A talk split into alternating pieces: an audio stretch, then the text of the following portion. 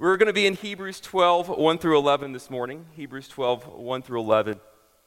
If you turn there. The recipients of this letter to the Hebrews likely were ethnically uh, Jewish Christians. And uh, they were of the dispersion. And based on all that comes before this passage, we can see that they were experiencing some level of persecution. And that was on the um, continuum somewhere between being shunned, uh, but had not quite gotten to being martyred. But they were being persecuted in such a way that was disrupting their community of faith. And the writer of the Hebrews sends this message to these people who are considering giving up. That is why the writer pins these words from Hebrews 12, 1 through 11 as an encouragement that Christ will give them the faith to endure. As we read these words this morning, I want you to consider this question When am I most tempted to just give up? Hebrews 12, 1 through 11. Therefore, since we are surrounded by so great a cloud of witnesses, let us also lay aside every weight and sin which clings so closely, and let us run with endurance the race that is marked out for us, looking to Jesus, the founder and perfecter of our faith, who for the joy that was set before him endured the cross despising the shame, and is seated at the right hand of the throne of God. Consider him who endured from sinners such hostility against himself, so that you may not grow weary or faint hearted. In your struggle against sin, you have not yet resisted to the point of shedding your blood. And have you forgotten the exhortation that addresses you as sons? My son, do not regard lightly the discipline of the Lord, nor be weary when reproved by him. For the Lord disciplines the one he loves and chastises every son whom he receives. It is for discipline that you have to endure. God is treating you as sons. For what son is there whom his father does not discipline? If you are left without discipline in which we have all participated, then you are, are illegitimate children and not sons. Besides this, we have had earthly fathers who disciplined us, and we respected them. Shall we not much more be subject to the Father of spirits and live? For they disciplined us for a short time as it seemed best to them, but he disciplines us for our good, that we may share his holiness.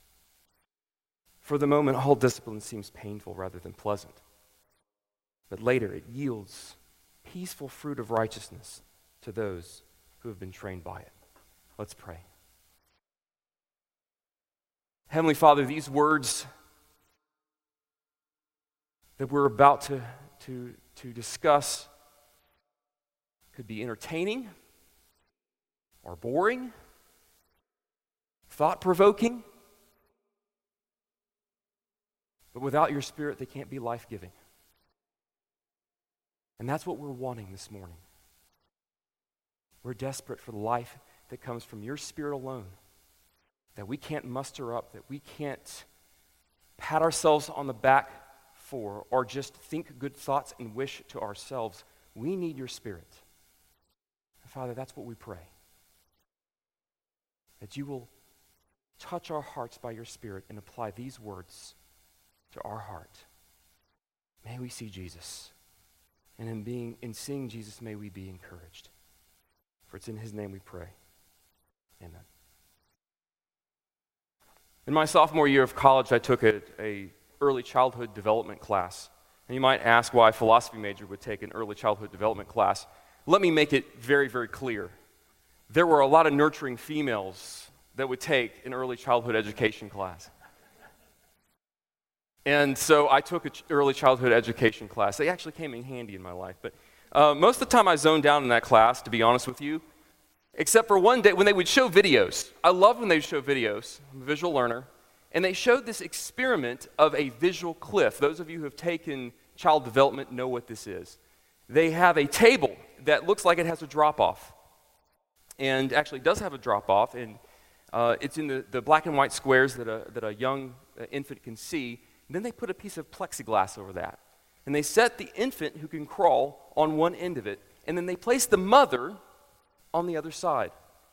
And you could watch as the infants would crawl up to the edge of this cliff and look down and look very perplexed, and then would look up at mom, thinking, Is this okay? Can, can I do this? Can I, can I come to you? Is this possible? And so, what they discovered is that when the mother looked joyful and encouraging and was smiling at the infants, the infants would actually make their way across this invisible field over this presumed drop off to reach their mother. Immediately, I thought of the words of Hebrews 12:2 in the NIV. Let us fix our eyes on Jesus. The course ahead looks difficult, the drop looks deadly, but if we're going to endure, we're going to have to step out. If we're going to step out on faith, then our eyes have to be on Jesus and not on the chasm that's before us. When we put our eyes on our situation, our faith, being sure of what we hope for and certain of what we do not see, starts to falter, and we're more prone to give up. And that's exactly where we find the people who received this letter. The implied exhortation here is not to those who haven't started the race, it's more to the people who have started the race and have hit the wall. They're tired, they're persecuted, they're hemmed in all sides, they're done, and they want to walk away.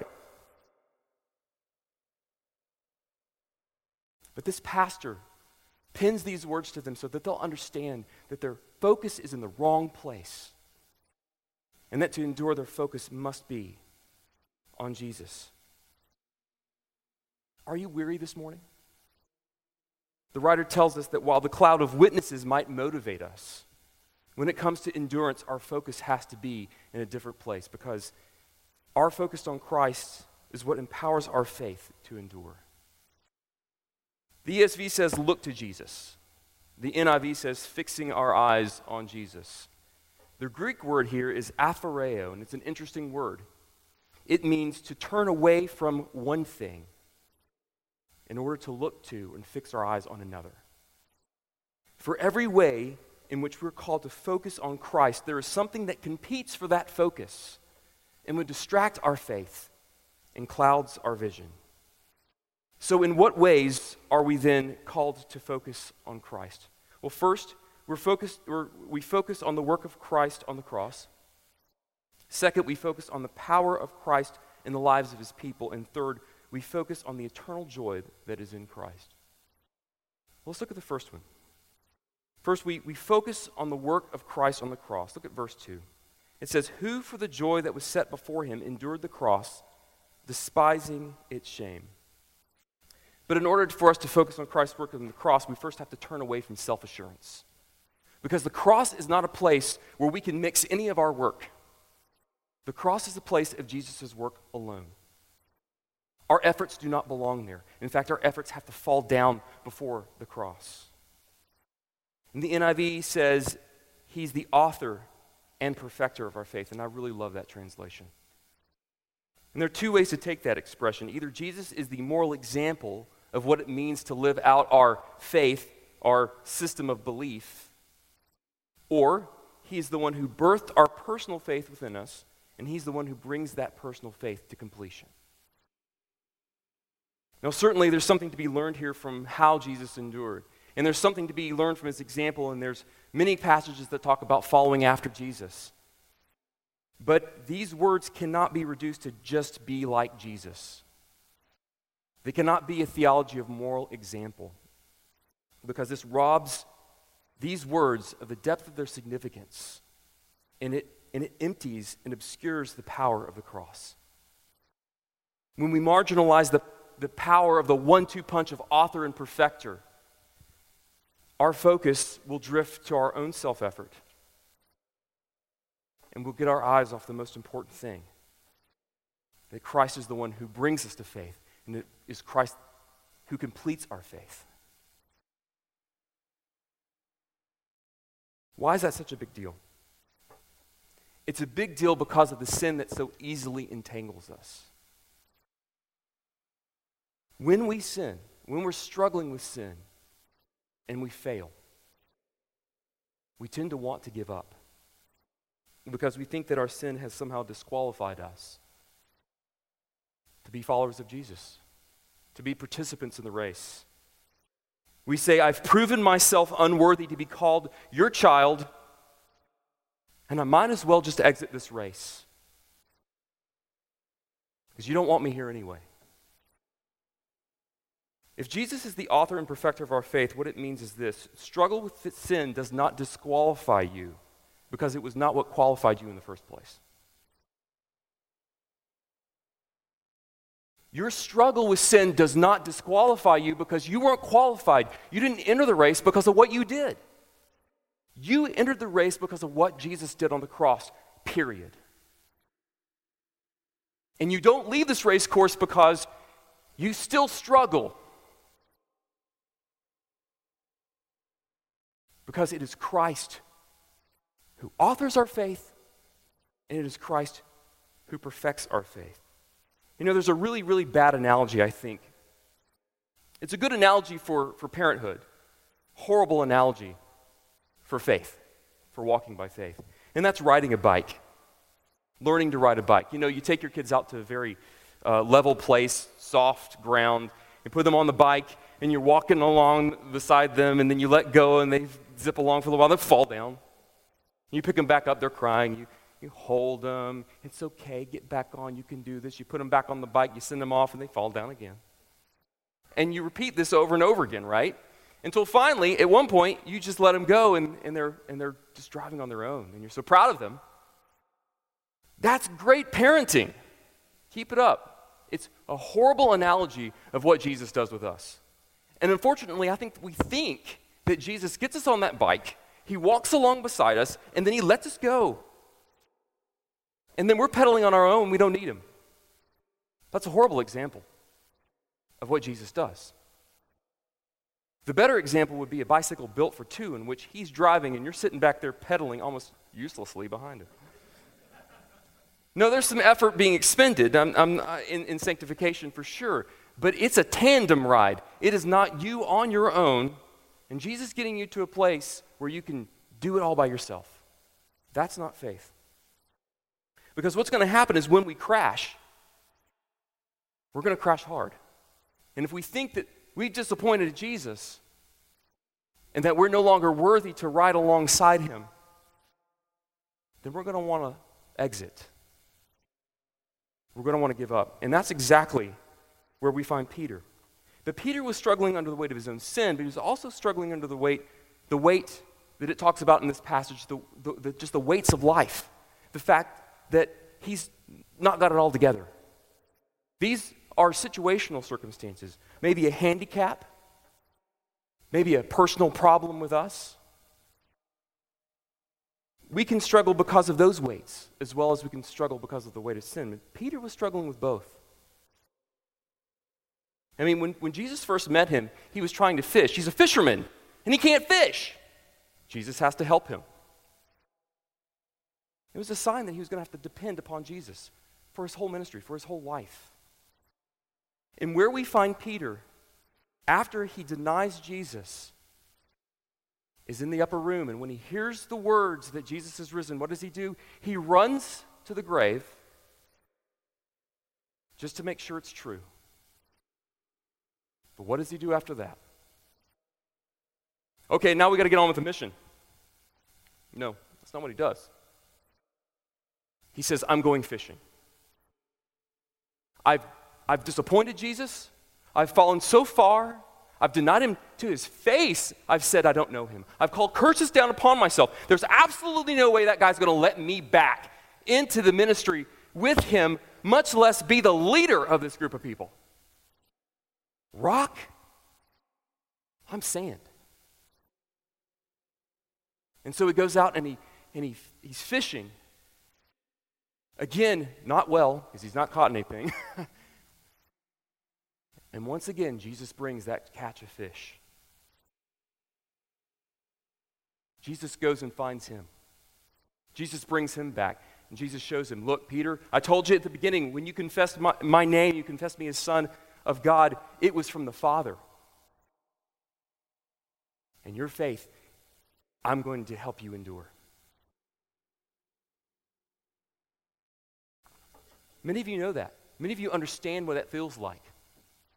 I know very well what it feels like. I remember in college when I was trying to be involved in ministry, and there was this moment where everything about myself, all the negativity about I, I, am a failure, I can't do anything right, no one looks at me as a spiritual leader.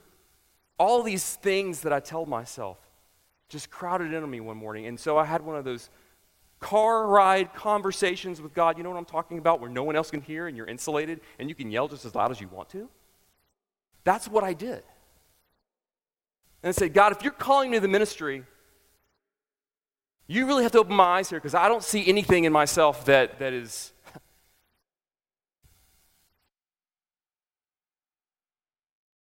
that qualifies me. Here I am, come get me. Otherwise, I'm done. And I showed up at the campus ministry that morning. We had a building. And I walked in, and there was this holy moment where the room was just completely empty, which was not normal. And I looked up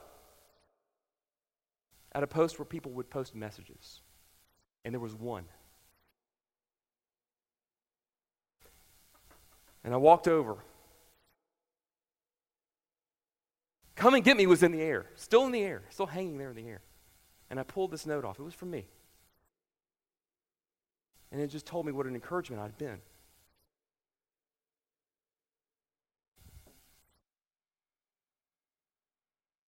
I said, okay, God, I get it.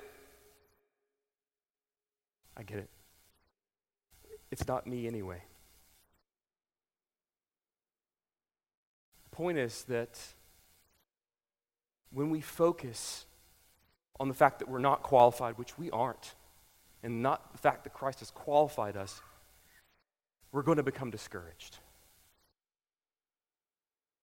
He is our author and perfecter. But perfecter means a little bit more. And that takes us to the second way we focus on Christ. We focus on the power of Christ in the lives of his people. Look at verse 1. Therefore, since we are surrounded by so great a cloud of witnesses, let us also lay aside every weight and sin which clings so closely and run with endurance the race marked out for us.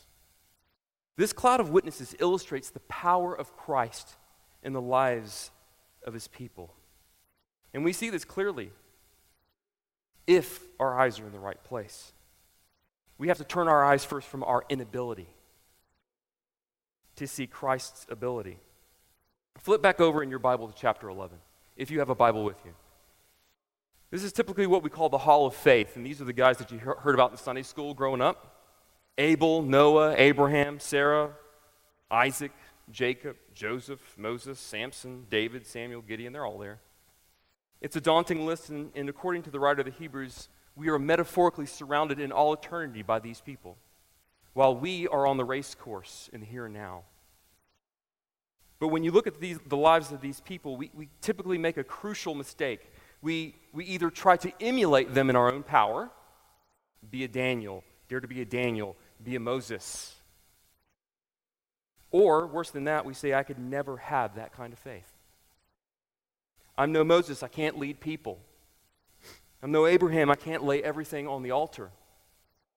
I'm no Sarah, I can't keep believing that God's going to keep his promises. I'm no Joseph, I can't endure hardship and see how God has turned it toward my good. I'm no Samson, I'm not strong. And I'm no David, I can't even deal with my inner demons, much less fight giants. And that's right. You can't do those things, and neither could they. Neither could they apart from God, apart from faith, and apart from His power. Those people are just like you. They had sins that entangled them, and they had situations that they had to bear. Moses was a stutterer and a murderer. Abraham was a polygamist. Sarah laughed at God and encouraged her husband to be a polygamist. Joseph entertained revenge on his brothers. Samson threw his convictions away for a woman. And David was an adulterer and a murderer. And Gideon, oh, Gideon, I love this guy. He's called to be the strong, mighty leader of an army, and he's threshing grain in a cistern so he won't be found cowering. The focus should not be on what we can't do, our inability, When we camp there, we're going to feel defeat.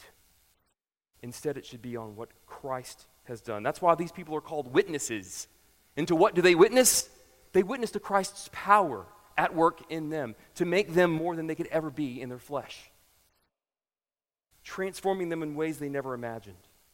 So the author of Hebrews isn't saying, be like Moses. He's saying, look what Jesus did with these people. They failed just like the rest of you do. But look what he did with them. Look at what he made them to be. Okay, here's the obligatory running illustration. You know, you have to have one when it's Hebrews 12, 1 through 11. It's fifth grade, it's the president's physical fitness test.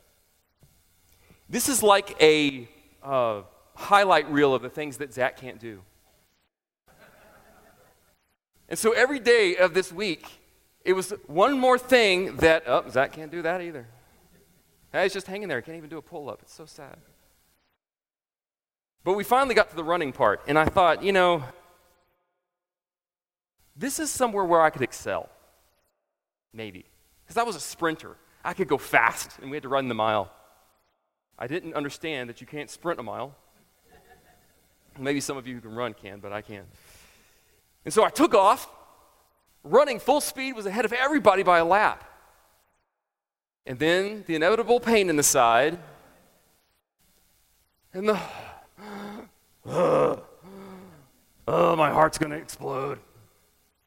And meanwhile, everyone just passes me. And they're cheering for me to keep going. And I'm like, oh, I can't do this. And I kind of jog a little bit and walk, jog a little bit and walk, and finally make it through this mile. And I could see the disappointment on my coach's face as he's writing down my time. President's not going to like that one. That was always in my mind. And in my mind, I could never run a race. So when I started running, and, and many of you find people said, we, we should ride a 5K with me. Or, no, I can't do that. I can't do that. It's, that's not, it's not possible for me because I'm the kid from fifth grade who couldn't run the mile. The problem with that kind of thinking is if there were always the fifth grader who can't run the mile, we're never going to even try. And that's not a rah, rah, rah, pick yourself up by your bootstraps and go. That's a look what Jesus can do in your life. You are not where you were when Jesus first found you. I guarantee you that. He's worked to overcome situations in your life, and He's worked to overcome many sins in your life. There aren't super saints. They're just sinners saved by grace. Many of you believe that God can't use you. And you look at this list of people who changed the world and you say, I can't do that. I, I don't think it's possible. Look, I'm not saying that God is calling you to change the world, but I am saying what Scripture says. He's calling you to change somebody's world. And by being involved in someone's life, by discipleship, in evangelism, and just being a friend who says, Look what Jesus did in my life, and witnessing to that fact, that's changing somebody's world who believed that they were going to be a screw up for the rest of their life, or that God could not pull them out of the deep, deep sins in which they are stuck. You think you're not qualified, but here's one of those sayings in the church that I usually disagree with sayings in the church, but I love this one. This one's wholly scriptural. God does not call the qualified, He qualifies the called. That means that you are able, in Christ's power, to change somebody's world. You lay aside the weight of can't. Oh, but what about the weight of sin? Sure, God forgives my sin. I understand that, the cross, grace, but I don't think I'm ever going to change. It's because you've got your eyes on, your, on the here and now and not where you come from. Because God will change you. The fact that He finishes the work He's begun is a testimony to that. So, wherever you are, wherever you're struggling, God is going to, 10 years, 20 years from now, you're going to be moved down the field. Will you be perfect? Absolutely not. But you'll be able to say the same words that John Newton said, former slave ship captain who wrote Amazing Grace. I am not what I ought to be. I am not what I, I'm, I'm not what I want to be. I'm not what I hope to be in another world, but still, I am not what I once used to be. And by God's grace, I am what I am. He's changing you, He's forming you into the image of His Son. Real power. And when we get our eyes off of that, we feel immense defeat. Understanding the cross and his work in us brings us to the third focus. We focus on the eternal joy that is in Christ. So, what do we turn from? We turn from temporal difficulties. Starting in verse 3, read along with me in, in either the bulletin or in your copy of God's Word. Considering him who endured from sinners such hostility against himself, so that you may not grow weary or faint hearted. In your struggle against sin, you have not yet resisted to the point of shedding your blood. And have you forgotten the exhortation that addresses you as sons? These people had experienced some level of persecution, but it had not come to the point of shedding their blood. The struggle with sin here is not inward sin. At this point, it is external sin. When it says that Jesus was opposed by sinners, that's what it means here. People sinning against us. And that takes various forms in our life. It's either people persecuting us for our faith or the sin that we experience on a regular basis just being in church with people who are sinners. That doesn't happen, does it? Oh, yes, it does. And it happens often. We experience the righteousness that it's in work in people, but we also experience that sin in people. And when we experience it, it causes us to struggle. But whatever that struggle, whether it be something that's going on, a situation in your life, a difficulty that you're trying to get through, the personality of another one that's just really grating on your nerves, maybe sitting in the pew next to you, don't look around. Or whether it's actual persecution for your faith. When we experience this kind of intense situation, our first thought goes to God must be punishing me. He's not very happy with me, and so he's punishing me. See, it's just what I said. I'm not qualified. So God's punishing me. We begin to believe the theology of emotion over the theology of truth. And that's why the writer of the Hebrews had to say, Look, I know what you're feeling, but let me tell you something. Your sons, your daughters, you're not urchins. You're not illegitimate children. And you know, you know how I know this? Because God's disciplining you. Look at verses 5 through 11. And have you forgotten the exhortation that addresses you as sons? My son, do not regard lightly the discipline of the Lord, nor be weary in, when reproved by him. For the Lord disciplines the one he loves, and he chastises every son whom he receives. It is for discipline that you have to endure. God is treating you as sons. For what son is there whom his father does not discipline? And it goes on. Parents, you know how this goes. You discipline your kids, and that's not punishment. Just to be sure we're using the right terminology, I find that word coming out of my mouth too much. You discipline your child, and they say to you, You don't love me. Have you ever heard that? They go into the room, shut the door, scream, You don't love me. Or they scream it to your face, You don't love me. And we do the same thing with God. We sing how he loves us, but in our heart we wonder, Does he really? Because if he loved me, I wouldn't be going through what I'm going through right now. Kids, if you, if you are experiencing discipline from your parents, let me reassure you they only discipline you because they love you. And our Father only disciplines us because He loves us. Discipline is not punishment, and reproof is not rejection. And I'm going to say it again because I want you to get that. Discipline is not punishment, and reproof is not rejection. And whether it's the 40th time you've heard that or the first, we have to keep re- repeating it because the emotion that we feel is so powerful and it clouds our vision. And it causes us to believe lies. And one of those lies is this if I had enough faith, I wouldn't experience the difficulties and persecution. I mean, look at all the heroes in chapter 11. In fact, some Christians teach that you don't, if you don't have enough faith, you will experience persecution. And we see God as this um, faith scale or heavenly lotter, uh, lottery or slot machine, and we just pull the, the handle on. If we have enough faith, ding, ding, ding, it's all going to line up, and the blessings are just going to pour out. And the prosperity is just going to keep on coming. And it's going to be all smiles. And that's a lie.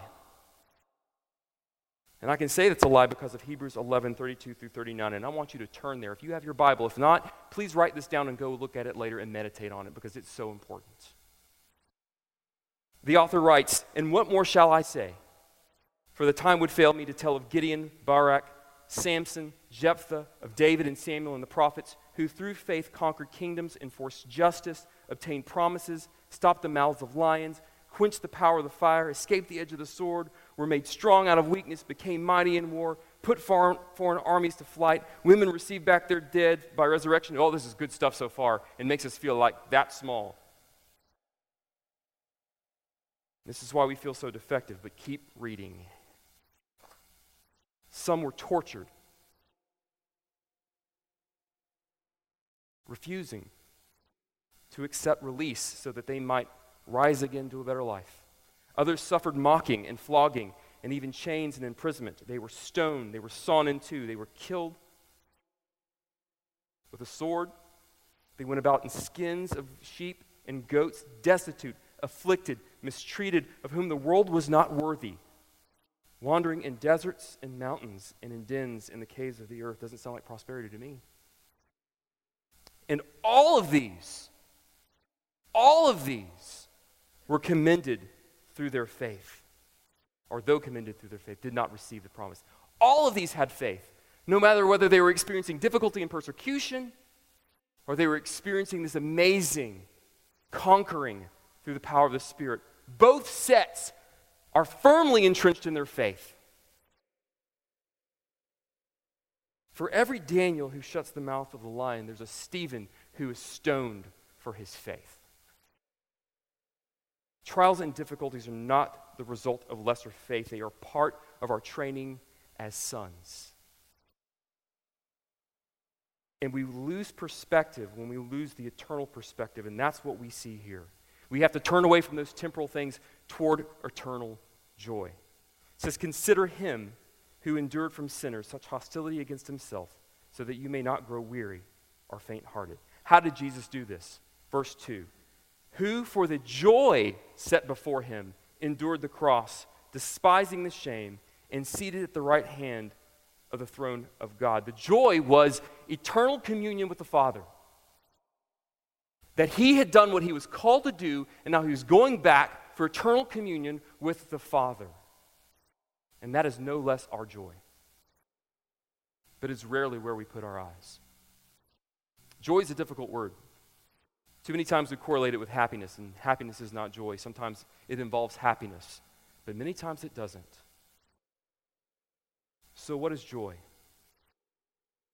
Have you ever had a day when you were working very, very hard. And ladies, either you put something in the crock pot or your husband's a gourmet cook, I don't know. Or guys, your wife is an incredible cook. You've been working hard all day. And you're weary, you're tired, you still have a lot more to go. But you smell what's cooking in the kitchen. You smell that aroma coming, and you know what you're going to feast on. And it's going to be good. And though you can't taste it now, though you don't eat it now, you know that that meal is going to be something that gives you strength. Joy is the aroma of heaven. We sense it in part. We know that there's a feast waiting for us.